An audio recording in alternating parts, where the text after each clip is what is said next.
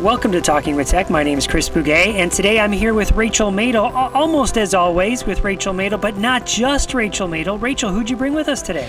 I have my teammate Monica here, Chris, and I'm so excited. Hi, Monica. It's so nice to meet you, although I guess we've met once before. I think just very briefly on a Zoom. Well, welcome. Thank you for being here so I have to share, Chris. So Monica is kind of behind the scenes of my online business. So like Monica does like all the reels you guys see and the resources that we sell and the emails we send out. Monica is the one who kind of organizes that and leads our digital team.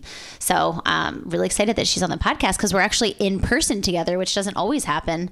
Um, but yeah, I'm really excited because we've been working all week on um, stuff for the year for my course, AAC Ally, and just kind of getting ourselves organized and having a, a work retreat, if you will. Awesome, awesome. All right, Monica, I got some questions for you. Are you ready? Ready as I'll ever be. so, Monica, do you do speech as well, or is it sort of the digital marketing marketing thing, or is it I, am speech with digital marketing as sort of my uh, my side hustle? Well, how does it all work? Yeah, I guess. I don't know. I'm still figuring it out. Um, I'm in school right now. I'll finish grad school in December. Um, and then I'll be with Rachel doing CFY. Um, but Rachel got me into speech. I know. I was going to say, Monica, we have to tell our love story. Yeah. Let's talk about how this this beautiful relationship came to be. It was so serendipitous. I was babysitting. I had moved out to LA and I'd been here for about a year and was babysitting a kid that Rachel was seeing, and she'd come into the house and kind of show, like, come, come sit in my session, like, see what we're doing. I'm like, oh, great, okay, cool. And I think I was studying like early childhood development at that time and doing like preschool things and saw Rachel come in and thought, wow, that looks way more fun for me. I was recruiting hard. I was like, Monica, like, you need to be a speech language pathologist. Like, let's talk about how great this field is. And of course, I was looping Monica in because she was a primary caregiver of one of my students. And so I'm thinking, like, okay, like you can do all these things when I'm not here. Like, you can be my my my girl on the ground. Mm-hmm. Um, and so, of course, I was teaching her all about the things that she can do and the strategies that she can use and definitely hard selling her on going to graduate school for speech language pathology. And it worked. yeah, it seemed to work. Yeah. yeah. So from there, I just uh, stuck with Rachel. I'm like sticking like glue over here, um, and brought me into the back end stuff. So really, you've been with Rachel your whole academic career. I mean, as soon as you switched over, like you started studying speech, and you've been with Rachel ever since. Ever since, happily ever after. well, she also you have a background in design. So that's uh, uh important. She's really good with design. it doesn't even matter if you have a background in it. She's really good with design. So once I realized, oh my gosh, she's so good on Canva. She's so good. Her eye for design is so good. I started figuring out like all the things that she could start helping me with. And yeah, it just her her role grew bigger and bigger. Well, Monica, that's I'm I'm curious about both of those things. So, what got you interested in early childhood education? Because it, it seems like that's what you were doing when Rachel sort of discovered you, and then uh, on the flip side of that coin, let's flip it over and look at the other side and say um, and ask, how did you get interested in design? Is that something you've you know since I was a little kid? I've been drawing pictures and designing things, or like how, no, when it got digital, I, f- I fell into it. What's your story? Yeah, well, it's been a, a really winding journey. Design, I mean, yeah, like you said, pretty much drawing since I was a kid. Um, really got into deep in high school, decided I'm going to go to school for graphic design. Did that for a semester and was like, hmm, maybe I can just do this on my own. um, moved to LA to try to do like freelance work, did a couple of gigs was like, well, that's not a lot of money. that's so, enough. yeah. So let's babysit and started working with more kids and really fell in love with working with kids and, and being around them. And yeah, I think that's what led me to early childhood. And then seeing Rachel led me here. Awesome. Well, you, you've mentioned now twice that you moved out to LA. Where are you from originally? Uh, from Phoenix, Arizona. Ah, okay. That's one of our favorite favorite places. Big AAC hub in Phoenix, right, Chris? Like so many AAC peeps are up in Phoenix. it's why why it's one of our favorite places. We've got we've had the opportunity to go there and present. Yeah, it's great. Other than in the summer when it's too hot to do anything. Monica was telling me like, "Oh yeah, this time in in in Arizona, it's like 90 degrees at night at like 2 in the morning." I'm like, "Ugh. Sounds terrible." I think a bunch of people that listen to this podcast are also interested in social media marketing and how to convey a message to a to a large group of people through social media. And when I say people listening, I really mean me. I'm interested in that. um, what advice do you have? What are some tips, tricks, things to do, things to stay away from? Oh my gosh, that is a question I ask myself all the time. Um, like, what, what do we do? We're constantly researching that, Chris. yeah. It's, I, I think we find just trial and error and trying a lot of different methods to see what resonates. And then also, we were talking about how proud we are to be putting out content that really helps people. Like, it's not just fun little clips, it's really a, a hub, a resource hub that you can use. So, I think that in and of itself adds a lot of intrinsic value. Well, Monica, can I just say I've been at this game for a while now, and I find that that is so true. That um, there, I think a lot of people sometimes start with, mm, "How can I use this as a marketing tool?" as opposed to, "How can I use this for a tool for good?" And then the marketing will just take care of itself, you know. I mean, I feel like Chris, our podcast is an example of that. like, have we ever marketed our podcast? Not really, no. we talk about it when we do speaking events, but otherwise, it's just kind of been this this grassroots effort that's really blossomed. And I think it's a testament to when you provide really valuable content, that people will come. Yeah, yeah just do good. Try and do good things, and it'll come. But still, Monica, I know that there's some effort that that goes into it. Meetings that you two have, or more, maybe Rachel, your whole team. I'm not 100 percent sure, but um, there's some design elements like there's branding that you have. There's a certain style to the videos. You know, um, Rachel's not out there doing dances on TikTok, right? Like, so how do you how do you make those decisions? Should I? I want to share really quickly because it's going to be funny to share this inside detail. When Reels started going crazy on Instagram, like we all kind of remember when everyone started, like you said, Chris, like dancing on TikTok. My whole team was like, "Oh, I think Rachel, we should do Reels." I'm like, "No," I was like, "I will not. I, I, refuse." I put my foot down. Like, I will not dance on TikTok, or I not, I will not dance on a reel. And my team really started kind of brainstorming, well, maybe we can do things different. Maybe we can, you know, still provide good content. It's just videos, right? And so I feel like Monica is partially responsible for kind of getting me out of my comfort zone uh, with the reel game because, I mean, things have completely transitioned to reels. And, you know, without pivoting and changing kind of what we were doing, we would kind of be left in the dust. So, um, I just want to share that because it's funny you mentioned dancing on on reels. Well, it seems to be um, in in the larger scheme of AAC. We talk about the intervention and the strategies, and we talk about the tools. Well, Reels is a tool, and you're like, well, okay, how are we going to use it? Other people are using it by dancing on it, and that's not our thing. That's not my thing. What is my thing? And you had to have discussions about what is your thing and how you're going to use it. But the tool is the tool, right? Monica, what other tools? So we know Instagram and Reels on Instagram. I know Rachel has sort of hinted at how AI has changed things. What other tools would you say? Use this, use that. You know, stay away from this. We didn't have good luck with that. What's uh, what some advice do you have? Yeah, all of the AI. Just utilize every thing that you can. I mean, Rachel's constantly sending me things that are like, wow, I never knew you could use it this way. I'm like, wow, neither did I. um, so, like, yeah, ChatGPT, like, help us write comments, like, all kinds of stuff. Um, it really just helps you kind of start formulating, gives you a jumping off point. Canva has been the biggest blessing.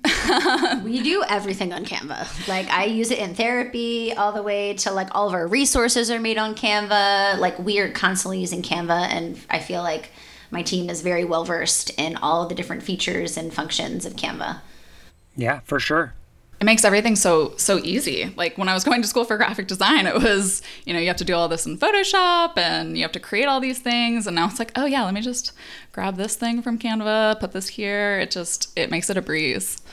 Yeah, I know it has a feature where you can bring in an image and it will pull the colors from that image and then create a brand around it. So now you know, okay, this is my my swatch. What is it? Swa- what's what's it called, Monica? Swatch of colors? Yeah, Is that right? uh-huh. A swatch. Yeah. Color palette. yeah, your color palette. It has your color palette. It knows what the what the right numbers are for each color. Cool. Um, so you guys are working together here, uh, like in person together, because a lot you do virtually. Is that fair? Yeah, I mean, Monica lives in a different part of the city, and also my whole team is kind of remote at this point. Like, I don't typically see them in person a lot, but uh, when we're doing these kind of week long retreats, we want to be together. And it's just so much easier to like just be in the same place and working kind of next to each other and, and bouncing ideas off of each other. And I feel like there's kind of an energy to that momentum that we can build. And Monica and I were just talking last night about how it's really nice to kind of focus very specifically on a project mm-hmm. instead of kind of this piecemeal like okay do an hour here and then two days later do another 30 minutes. And like it's just like we do better when we kind of deep dive into a specific thing. Um, and so yeah we're, we're organizing our my course aac ally is going to open in october. So we're doing all the email marketing and social media things and all the all of that organization and just kind of planning out the rest of the year too and what we're doing social media wise, what we want to do, the collaborations we want to have with other people, you know, on that platform. So it's been really fun to kind of have that energy and like a very streamlined focus instead of just everything being piecemeal. Yeah, you can get into flow. Yeah. And it's it's nice too to to have really focused time where we're really into our projects and then we have downtime. We're like, all right, now it's lunchtime. Now let's let's relax for a little bit and I'm able to ask Rachel all of these questions that just pop into my head. Like Rachel will say something like, "Oh yeah, so why do you do that? Like when when would you start this?" Yes. so it never stops. There's a lot of like clinical kind of discussions too around some of the concepts that we share on social media and and and the rationale behind it, like the why behind what we're doing and what I'm saying. And yeah, I think that's like one of the benefits too is like really being able to teach and mentor um, yeah. about AAC. Awesome. Awesome. Monica, uh, one last question. Tell us a fun Rachel story. What's a behind the scenes story that you can share about Rachel? Ooh. Hmm. Some behind the scenes. What she really like. and if you need Rachel to leave the room, I mean, no one will hear this. Kick me out. yeah, let, us get real for a second. um, wow, great question. One of the great memories last time we did a retreat uh, was sitting out on the patio after a long day of like really brainstorming, really like working hard on a resource. We're like, oh my God, it's I'm so tired. So we sat out on the patio, brought a, a screen out, and started watching some like reality TV. like really trashy yeah. TV. Think that. You know, when your brain is just dead and you just wanna you just wanna not think about anything more. You're like, yes, give me some trashy reality TV. It's so good. the best part of that story that Monica forgot was that we got pizza delivered directly to my patio. so I was like, okay, I'm hungry, but I'm literally not leaving this couch. That's awesome. How fun is that? That's great. Well, Monica, I know you're in good hands for your CFY, and I hope you guys continue to um, stay in the flow of things while working and get a lot done. And thank you for taking your time being on the podcast.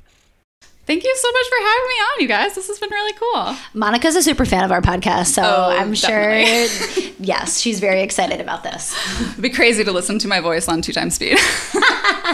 a girl after my own heart.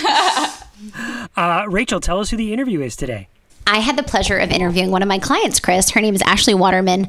She has been in my practice for the last two years, and I just love talking, you know, at a deep level with parents who are, you know, kind of working with their children, learning how to model, learning all the strategies, their whole journey of AAC. And so I was really excited to have Ashley come on. Um, she does a lot of work. Uh, her son has Cohen syndrome, and she does a lot of work in that community. And she's been an all star mom. She honestly is always kind of learning, growing, we're doing coaching together and her son Liam is just really thriving. He has he we started really young with AAC with him before anyone else kind of thought that it, it could work. I was like, yes, please, let's start this. And he's really just doing amazing. He's making so much progress. He's putting words together. He is so communicative. And um, I'm really excited to share this interview.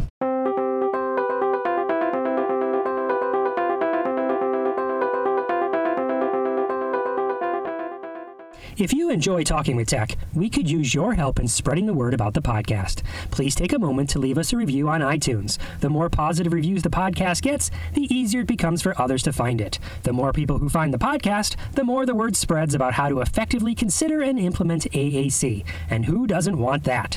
If that sounds good to you, please take a moment and give the podcast a quick review. We'd so very much appreciate it. Now, let's get back into the episode.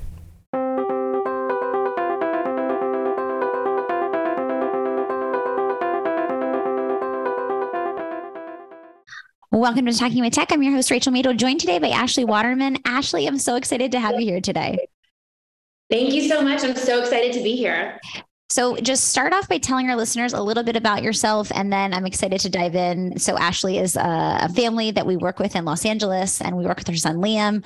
Um, so, I'm super excited to to share all, your whole journey and to talk about Liam. But just tell our listeners a little bit about yourself.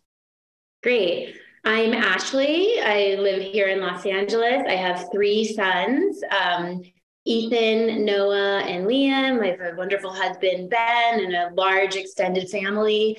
Um, Liam is the youngest of our three kids, and he is affected by a rare genetic syndrome called Cohen syndrome. So I can chat a lot more about what Cohen syndrome is and what it means for Liam and how him having this genetic condition led us to AAC as a form of communication. Yeah, I'm really excited because Liam is the cutest and has done amazing with AAC. And, you know, we started at a really young age uh, with him, and I'm excited to talk all about that. Um, so, first, let's kind of dive into Cohen syndrome. Tell us a little bit about that journey for you and how, you know, you let got got down the path to a diagnosis for Liam. Yeah. Absolutely. So it's really wild. It's, you know, fascinating and heartbreaking at the same time. Um, my husband and I did genetic screening 12 years ago before we had children. And at the time, we were a match for other conditions, but we had never heard of Cohen syndrome. So I had a typical pregnancy with Liam, and they did tell me that he was measuring small. So around, you know, 30 weeks, we did some stress testing, um, and they said that, you know, he was growing at his own curve, so not to worry. And um, when he was born, he was born at 40 weeks full term and he weighed five pounds. And my other boys that were also born full term weighed eight and a half pounds at birth. So that was um, surprising for us. And in addition, my older boys had like 99th percentile in head circumference. It's one of those measurements they take when you have a baby. And Liam had microcephaly, which is like a very small head, like not even on the growth chart. He also had a really weak cry. It sounded like a bird. And then right away, he had a lot of challenges with um, feeding, whether it was nursing or from a bottle, trouble gaining weight. He had a lot of infections in his first even few months of life. He got strep at two months, which is really rare for a young child. He had a dermoid cyst on his uvula that had to get surgically removed. He had, you know, eye infections. Um, it was just, it was really challenging. And so a lot of things about Liam were different. So very early on, we switched from our um, regular pediatrician to um, a lot of specialists at UCLA. Um, my husband is actually a physician at UCLA, and I share this because when you hear about our journey and you hear how challenging it was to ask um, to access so when you hear about our journey and you hear how challenging it was for us to access genetic testing and a diagnosis you have to remember that my husband's a physician on staff at UCLA. I have a master's in health education and health promotion and disease prevention. Um, you know, we're very medically literate. We know how to advocate, and we still found ourselves like totally in the dark. Um, so Liam started seeing, um, you know, gastroenterologist um, to increase his weight gain, and then a geneticist. Um, the first and a neurologist. The first test we did was called a microarray, and mm-hmm. the first test and that um, didn't sense any abnormalities. And then um, we were seeing neurology as well. We also, by a few months, noticed that his muscle tone was really weak. He couldn't hold up his head unassisted. Um, so even before we had a genetic diagnosis, around four or five months, we started doing um, physical therapy and occupational therapy. Um, we got connected with um, the state's, you know, early intervention resources, and we went from there. Um, we also, around nine months, his pediatrician noticed some early signs of autism. She noticed some stimming movements, and also, you know, just some repetitive behaviors. And she actually referred me to an incredible um, uh, she referred me to an incredible program called Jasper at UCLA. It was for joint assimilation, symbolic play, engagement, and regulation. And it was a study. So I was assigned to the parent group, which was actually really incredible for me to learn about it because autism is so much more than um, I previously understood. So, yeah. anyways, back to the genetic testing. Um, after the microarray didn't show anything, we wanted to pursue whole exome sequencing. So, whole exome sequencing is when they sequence all 23,000 of my genes, my husband's genes, and Liam's, and they see if they find any mutations mm-hmm. and really just any mistakes along the way. And then, even if they find something, they have to see if it has any clinical significance. Right. So, when Liam was 13 months, we received this formal diagnosis of Cohen syndrome. This meant that he has a mutation on the VPS 13B gene. And I share that we did, we had previously done genetic screening because this is actually an autosomal recessive condition, which mm. means husband and I are both carriers. And with each pregnancy, there's a 25% chance of that child being affected. So mm-hmm. it didn't happen with our first pregnancy, it didn't happen with our second, and then it happened with Liam. And there have been advances in genetic screening. And I know this because when we received his diagnosis, I had three sister in laws that were pregnant at the time. And they were, you know, understandably concerned. So they went and did genetic screening at our OB's office you know, $250. Cohen syndrome was on it and found out they weren't carriers. Um, but it really also led me to talk to doctors about the importance of doing genetic screening for each, you know, subsequent pregnancy because there's just so many advances all the time. Mm-hmm. But anyways, um, so then we got the diagnosis, and you know, I remember the first thing I was asking was, "Will he walk? Will he talk?" Mm-hmm. And they said, um, "Yes, he'll probably walk later on." He um, he might talk. We're not sure. Um, and you know, as time went on, we started to understand what Cohen syndrome meant. And mm-hmm. so I like to break it down into what it means um, developmentally and then what it means medically. Mm-hmm. So developmentally, um, children with Cohen syndrome all have a you know degree of intellectual disability, global developmental delay, but they don't necessarily you know catch up.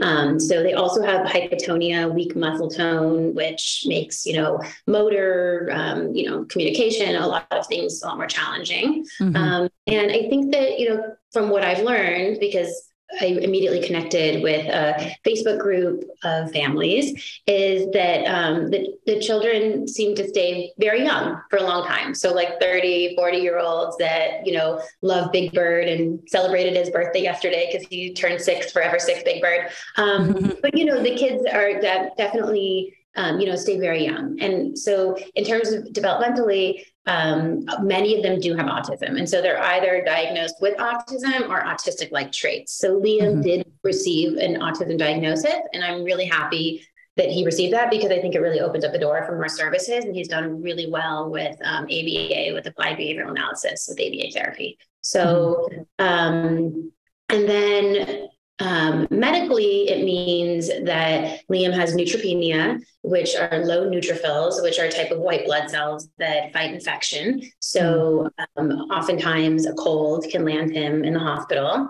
And, um, you know, just November was his most recent hospitalization. His brothers got a cold, and in Liam's body, these viruses turn bacterial and he went into you know acute respiratory failure and needed oxygen and you know we're just so grateful again that we live in los angeles that we have incredible care that's close that's comprehensive so we're able to you know treat his symptoms as soon as this happens mm-hmm. um, and, and, then additionally um, all kids with Cohen syndrome have retinal dystrophy. So that leads to blindness. So right now, Liam can see really well. Um, he has glasses. Um, hopefully, we'll show some pictures or something. You can see He's is. literally the cutest. Yes, we have to show him because I just like, especially with the glasses, it just like Yeah. it's just extra Yeah. level cute.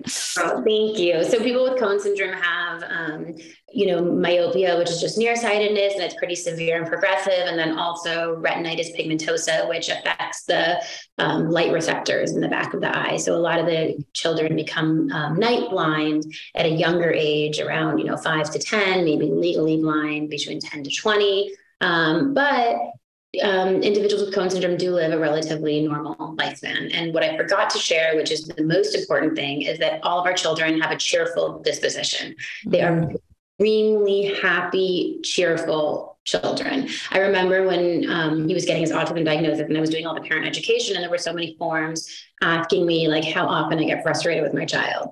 And I, I genuinely don't get frustrated with Liam. Like he is the sweetest, kindest, most honest um, person I've ever met. Like he's just so joyful. He um, he just appreciates everything. He loves leaves. Magnolia leaves have been a favorite of his since he was a baby. He loves looking for the moon every day. He can't wait till it gets dark to find the moon. Um, he loves his milk. He loves watching Spidey and he loves looking for crows. You know, he has all his distinct interests and he really, um, you know, he doesn't care what anyone else thinks. Like Liam just like lives his best life every day, all the time.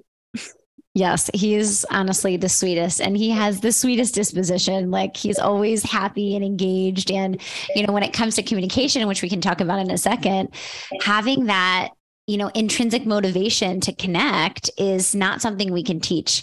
And it's really exciting you know that he is very inclined to communicate. And i think that's probably part of the reason why he's made such fast progress with aac and communication in general Yeah, and it's amazing because like I um, I shared that when he was diagnosed, we said, "Will he talk?" And I remember one of my first posts on the Cohen syndrome family group was, "Are your children verbal?" And I never really thought about communication beyond words. So this has been an incredible journey for me because I'm learning about all the ways that people can really effectively and meaningfully communicate without words. Um, you know, I think that when I tell people that Liam uses his voice, we call it his voice. So the program he uses is called Touch Chat, and we have um, you know a separate. Uh, well, I can get into that if you want to ask questions. yeah no no go ahead tell us about a system let's transition into aac Yeah. So um, Liam Liam picked up a few signs um, very early on. He puts his hand on his chest, which means I want, and he kind of waves you away to say no. Mhm. And he's able to sign more at a younger age. Um, he has an amazing memory. He's really good at matching and has a great memory. And so um, I'm trying to remember the first time I ever heard about AAC. Actually, I think we were at an early intervention program, and um, someone told us about you, about Rachel Madel, and Mhm. AAC, and about getting an evaluation. And so we started, we reached out to you, and we were in contact with one of your awesome therapists. And so Liam was, because I, I just looked back this morning, so he was exactly two and a half when we started the consult. And then um, by age three, he was having, you know, weekly AAC sessions. And now, thankfully, after fighting insurance a lot too, we get to see an incredible AAC specialist twice a week, which he loves. It's his favorite part of the day. Like he just, you know, often would be like, Mythalitha, Mythalitha, Mythalitha. Like cannot wait to see her and love to go back the videos of their session. So Oh, I have to tell you, I love watching Alyssa's videos of sessions with him because he's so happy and his little laugh just like gets me every time. So, and he's doing amazing. Like he's actually so beautifully learning language through AAC. Um, you know, it's really exciting for me as a therapist to see your whole story, right? Because oftentimes what happens is families don't know about AAC or there's fears around AAC. Like, you know, is this going to prevent verbal speech from developing? And for a two and a half year old, um, you know, that's a lot of parents' big fears. So, can you talk a little bit about that? You know, that whole process, because I know that for every family and every uh, person, it's different. But did you have any concerns about AAC? Were you, you know, nervous about, you know, using Yeah. uh, technology? Absolutely. So we, um, I remember going to his like two and a half year old checkup and asking his pediatrician, like, what do you think about AAC? Like, you know, really excited to hear what you had to say. Like, um, will it hinder verbal speech? Will it help? Um, and she, thankfully, we have an incredible developmental pediatrician who said, you know, any ways of communicating are incredible. Expose him to as much as you can. Um, you know, on our Facebook group, even with families with Cohen syndrome, the experiences were very different. Um, but as I've come to realize over the years, um, some of the kids become verbal at an early age still at two or three. Some, um, you know, never become verbal, and some become verbal at a later age, at eight or nine or 10. And so I was excited about us, you know, I, I think I don't remember who the first person was that told me. I think it was Jasmine, our first, um, you know, AAC therapist we worked with, said to me like, you know, I'm sure just like you have a favorite color, Liam has a favorite color. Like we deserve to know what Liam's favorite color is. Liam deserves to share what his favorite color is. And it's true. There's so much that I didn't know about Liam because he didn't have a voice yet to share it.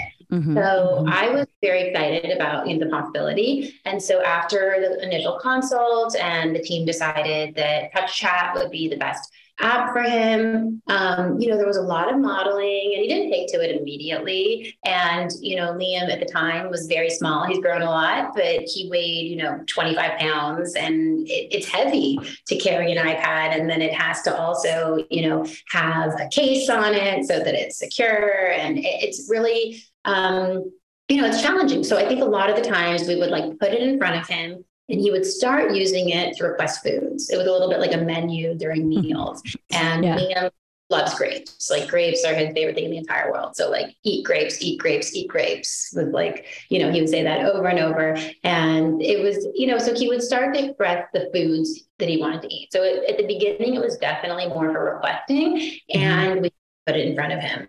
And then something magical happened, maybe around like three, three and a half years, where he started seeking out his voice. And he was also getting strong enough to like pick it up from a counter, put it in front of him, smart enough to know to push the circle, to turn it on.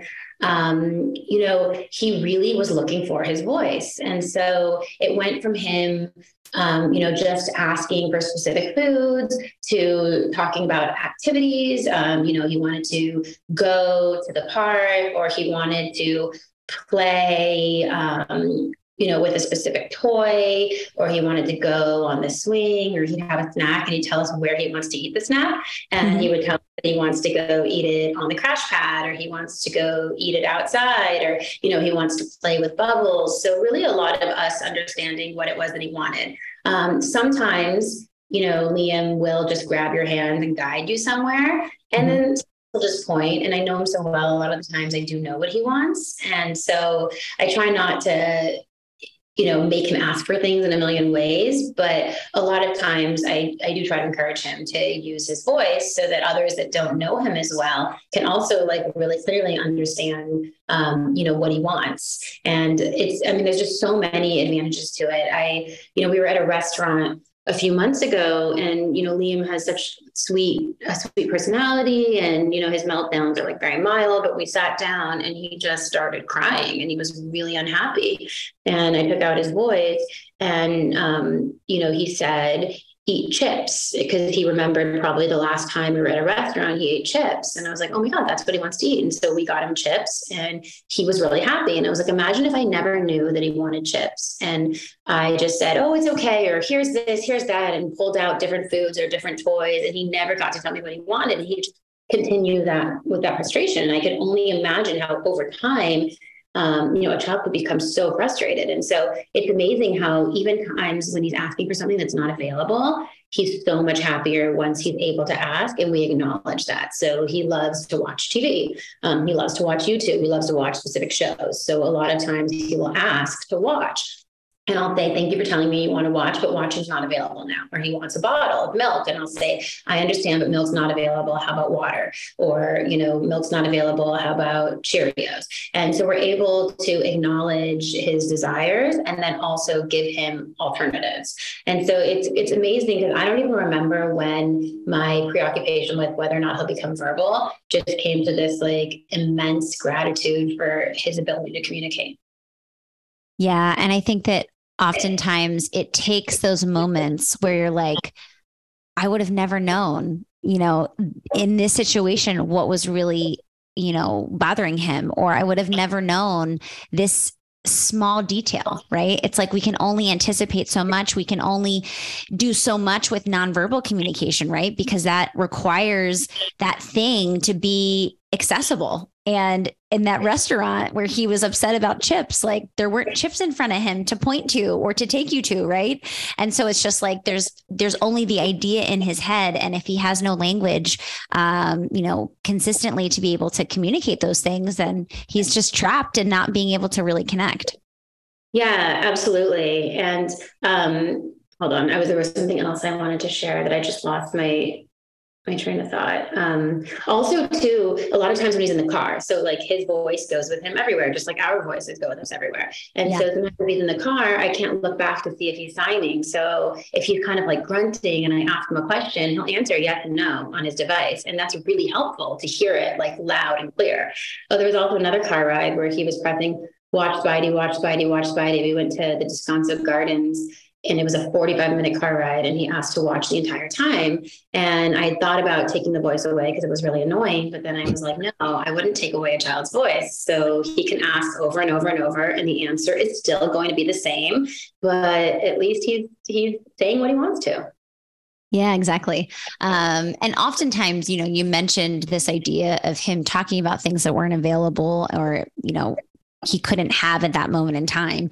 Just validating and acknowledging you know a child's desires makes a huge difference it doesn't mean we always have to honor it because sometimes we can't right but just having that that ability to share and have someone say, I hear you, like I know what you're trying to tell me, um, goes a long way. And I think that that is really powerful for kids because um, oftentimes we, we hear families that are like, oh, like I can't always give them cookies. Like I want to take that off the device. And I'm like, or sometimes I want to take it off. I'm like, no, you if if a child is thinking something, they have to be able to to communicate it, right? Um, and it's like a it's a motor planning thing. My brain thinks of the words that I want to say, and then I have to be able to execute that, um, even if it means that it's not available, or I have to say, I have to hear like, no, like we can't do that right now.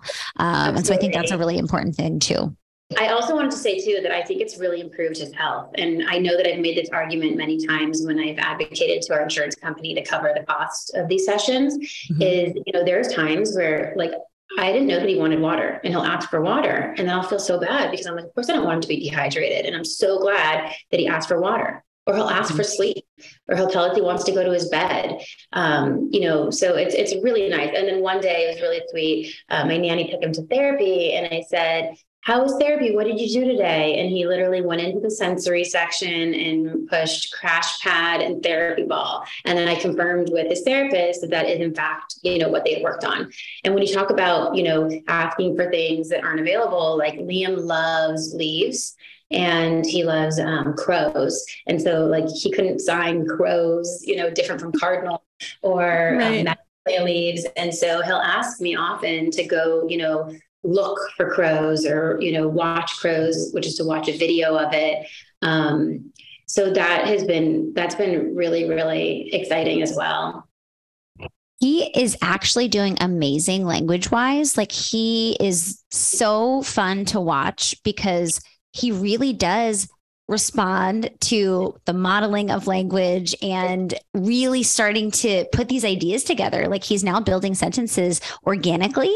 And, you know, it's just really exciting to see as a therapist because, you know, these are the things that we know if we support kids by giving them immersive language exposure and that modeling on their AAC, and we give them lots of opportunities to practice communicating with us, then, you know, these are the things we start to see naturally happen. And it's really awesome to see all of the words he's starting to combine and put together.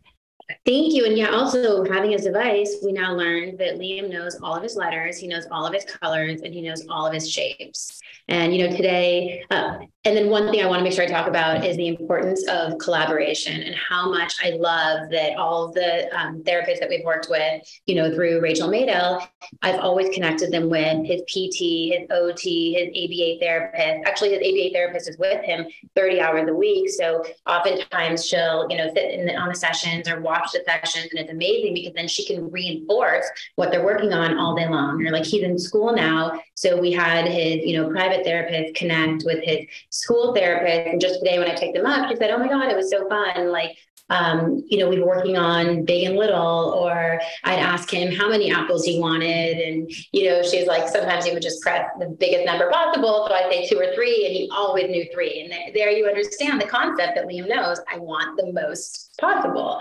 Um, Um, so it's really cute to see how much um, he understands. Mm-hmm. Uh, yeah, his receptive language is is really you know phenomenal, and it's great that he has this opportunity. And then sometimes I'll find him on his device just exploring, and mm. you know he goes into the letters and he really likes circles, so he'll just start pushing you know B G U O all the letters with bubbles. Um, he'll touch his you know favorite colors. Um, yeah, so it's it's been it's been really fun, and then also for us too to like remind him of some of our experiences. So like if we go to the zoo and we see a flamingo, we can talk about it later and model for him, you know, where he can find it, so that he mm-hmm. can also share his experiences. I want to circle back to this exploration because I think what happens sometimes is we expect complete accuracy and perfection when it comes to AAC. And what I'm hearing from you is he has a lot of opportunities to explore his device and to hit all the different buttons and letters and all of those things. And that's part of the learning journey for kids. And oftentimes we you know have people saying oh well that's not functional or that's just stimming or that's not purposeful. And it really is how many kids learn how to communicate. They learn where these words are and they like pushing the button and seeing the visual and hearing the word. And that is likely probably why he's been able to make the progress he's made because he's been given those opportunities instead of you guys saying like no no no like that's not the right letter and like kind of giving that corrective feedback. You guys have really encouraged him to explore and honored whatever it is that he's trying to communicate in the moment. Um, the kids always think it's you know it's really fun and and sometimes that's a little bit of a trade-off too because kids want to like take it and play with it mm. and um, i definitely want to share how liam communicates but i also want them to respect it as being mm. his voice We've had a lot of AAC users on the podcast uh, and interviewing them. And that's one thing that they say is like, don't touch my voice. It's like an extension of my body. Um, and so asking permission before we kind of just like take a device and even with modeling. Um, and I know a lot of families also a lot of my other families are saying like oh like it's an opportunity right? Like we want that modeling and we want to encourage everyone in our house to speak AAC right? Um, and so sometimes a second device can be helpful with the same you know the same program on it just like that's the modeling device. And then we have like Liam has his oh. device. um, so just just an, another idea that you know I've shared with some other families is um, you know figuring out a system that works because for every student and every family it's very different um, but yeah it's it's definitely like some, something to navigate that's a great idea. Oh, also the other day was really cute. Liam likes to come pick up his older brothers from school. He also really likes looking for buses. So we'll go pick them up. And if we get there early, we'll go on to Wilshire, you know, and there's lots of buses that come by around three o'clock and he'll look for buses. So the other day we went to the gate where we normally pick them up. We were a little early. We went to look for buses and we started to walk away. And he went into the device and, you know, when people and pushed Ethan, Noah, like to remind me, like, don't forget to get my brothers from school. Like, aren't we getting them from school? And right now we're working on personal questions mm. so that if you ask him like, what's your name or where do you go to school or what's your mom's phone number, he can share um, a lot of that. But it's also a reminder too that if he's not responding, it doesn't mean he doesn't know it he also might be shy. Like Liam's not, I don't, I shouldn't always expect him. Like I don't expect anyone else to always perform. And so the other day we were in a waiting room at, um, you know, one of his therapies and there was a little girl there and the mom said, Oh, what's your name? And I took out his voice and he was very excited, but he was shy. And so he started kind of doing some stimming and dancing around and moving in circles and he didn't answer. And I knew he knew what she was asking of him. And of course he knows how to say what his name is but he was just being shy and playful. I think that's such an important point because we know that all kids have those speaking anxieties, right? With new people and new situations. And, you know, for kids who have verbal speech, we just we we can look at that and say, oh, they're just shy right now. For kids who are using AAC or kids with disabilities, it it it sometimes, like you said, can be misunderstood as lack of you know knowing or lack of attention or you know some type of lack right? And i think that it's really important to acknowledge that all kids um, and individuals in general can have some shyness or some speaking anxieties in new situations. Um, and it's not that they don't know it's that they just feel a little uncomfortable. Of course. And i think sometimes i'm guilty of that too. Like i'm so proud of him. I want to show off everything that he knows but, you know, if he's in a group with new people and he's not familiar with them, he's not comfortable with them, he also might not feel comfortable to share everything. Yeah. And that's where you can kind of hop in and and do some modeling, right? Like you could tell them like your name's Liam, right? Um, giving that encouragement, you know, can be helpful because if you think too like when we're in a state of um, dysregulation or anxiety you know we're not able to kind of think about what we want to say and we're not able to always respond. And so having the ability to see someone model something um, could be another strategy that would be helpful in that situation um, just so he can have some support in those moments. Even though we know he can kind of do a lot of things independently when we're dysregulated, it's like our bodies aren't acting the same. And we sometimes need a little bit more scaffolded support to kind of do the things that um, otherwise we could do on our own. Absolutely. And also sometimes if I can see he's frustrated and his voice wasn't near him and I bring it to him, I just see that sense of relief. And I'm like, of course mm-hmm. he's relieved that he can say what he wants to. Yeah, no, that makes perfect sense. Um, so, what do you think you kind of have been on this AAC journey for a few years, and I'm so excited that I was able to guide you guys through that process and get you started with AAC and you know support your family in that way.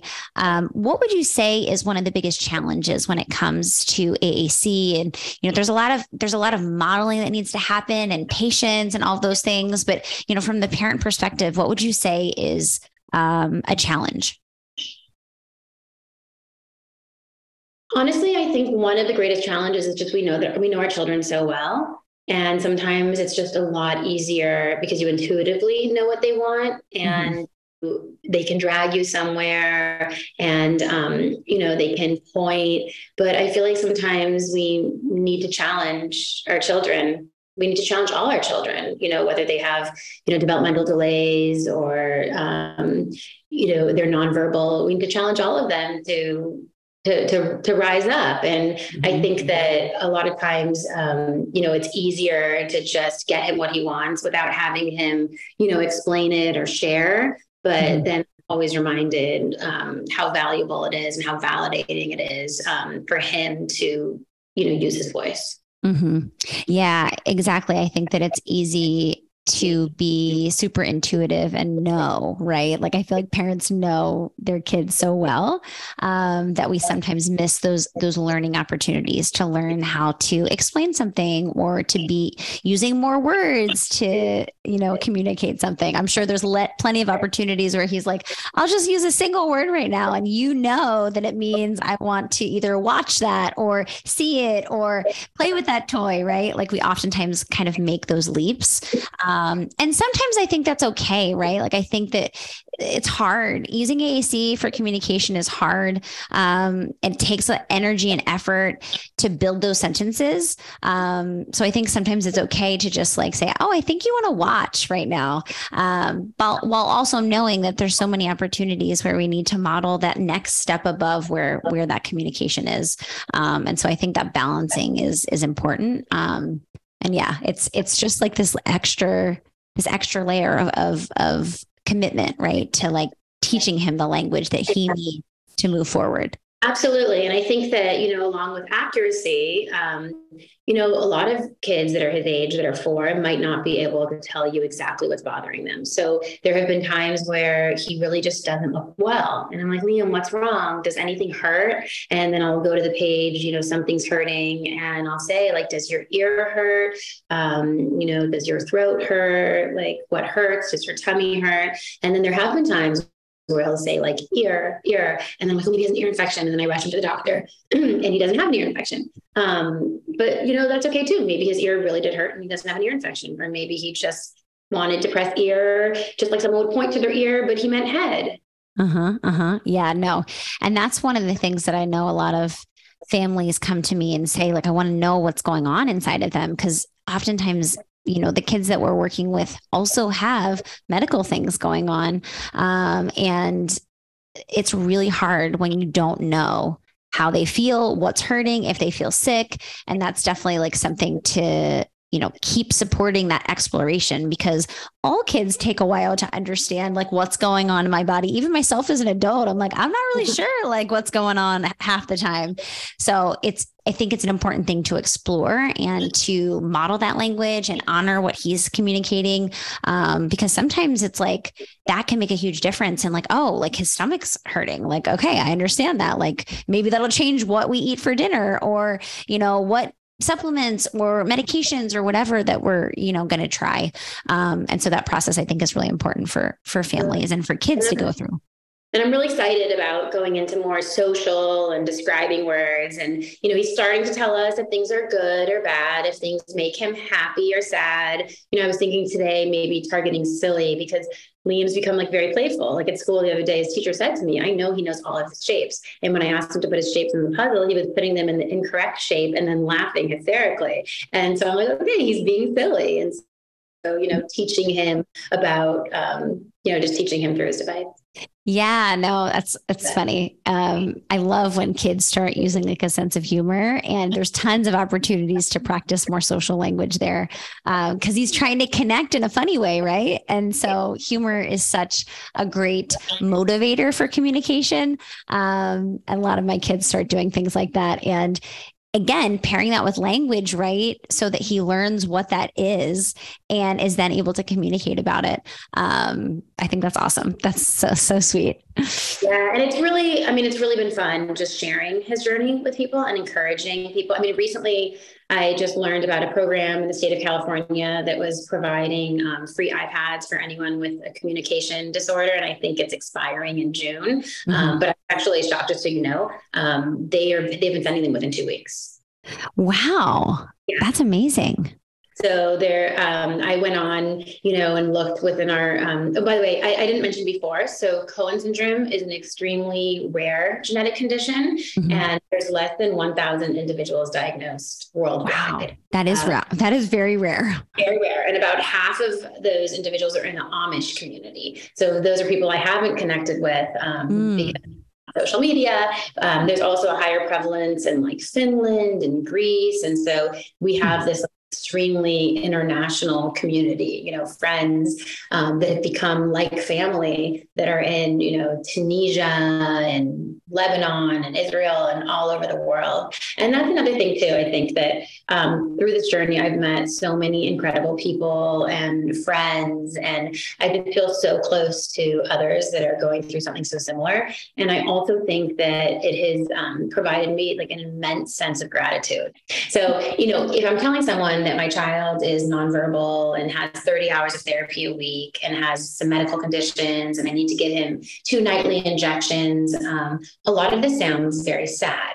But then you meet Liam and it's not sad at all. He's extremely happy. He's so joyful. And then I connect with families that have other genetic conditions and maybe their child, you know, isn't able to walk or isn't able to, you know, eat food um, with their mouth and, you know, is G tube fed or might have a condition that is degenerative. Like there's just so many aspects of like Liam's life and Liam's abilities that make me so grateful for everything that he can do, all the progress he can make, and then also to appreciate everything that I'm able to do and everything that my other children are able to do, and just the ways that our bodies work to allow us to thrive. So it's been, I think, really cool. And I, I remember the day that Liam was diagnosed, my husband said to me, um, Liam will be happy. We'll be better because of this, and our other boys will be better because of this. And even though there are times that are extremely challenging, um, that has all been true, and that mm-hmm. always will be And, you know, sometimes it's okay to grieve the life you thought you'd have, um, or grieve the fact that, you know, you probably won't drive a car or go to college or get married or live independently. I mean, who knows? You may surprise us and do a lot of these things, but, um, you know, it's okay to like grieve and then also just be so appreciative. Mm-hmm. Yeah, I think once you kind of grieve and have all those very natural, normal reactions to a diagnosis, um, you can come out of the other side of that with gratitude and uh, hope and all of these kind of emotions that really keep propelling you forward. And I'm sure as, you know, he has shown you all that he can do and is learning and you know is capable of um, it just again feeds into that gratitude and hope and all of that um, you know positivity Absolutely. And every time I unhide a new word or open a new folder, like I'm filled with hope. I'm filled with hope for his expanding interests and his expanding communication. I mean, he started looking for the moon every day. So then I went into space and then I realized all the planets were there. And he had learned about the planets from a Bubble Guppies episode that he loves to watch. So we started talking about the planets. He started identifying the planets. So it's really fun to see how he can continue to, um, you know, grow within the program that he's using. Mm, yeah, I know that's awesome. And it's really fun, you know, to be able to share new experiences and talk about new things and see what new curiosities he develops over time.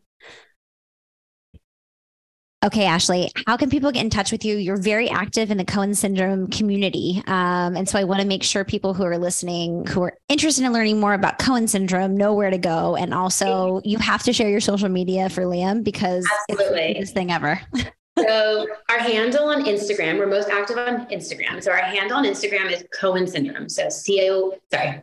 We're most active on Instagram, and our handle on Instagram is Cohen syndrome, C O H E N S Y N D R O M E. And then Liam has his own account called Liam Lights the Way because he really lights his own way. And so on Liam Lights the Way is where I just show, you know, sweet everyday videos of Liam being himself, Liam being happy, Liam communicating with AAC. The first time Liam told me I love you, which was, oh, I mean, which will go down in history as one of the most special moments of my life. So absolutely find us at Cohen Syndrome Liam lights the way. You can always message me. Um, I love when I find new families that are newly diagnosed, and I will pick up the phone happily anytime and talk to them and guide them through this journey because I'm so grateful for those that have done that for me. And I just really love, um, I love connecting with people. So please uh, find me reach out to me i'm here to help you even if it's another you know genetic condition or um, another communication disorder whatever it is i'm very candid very open love to share the resources that we've found and how we're able to obtain them yeah, I think that sense of community is one of the hardest things when you're newly diagnosed, right?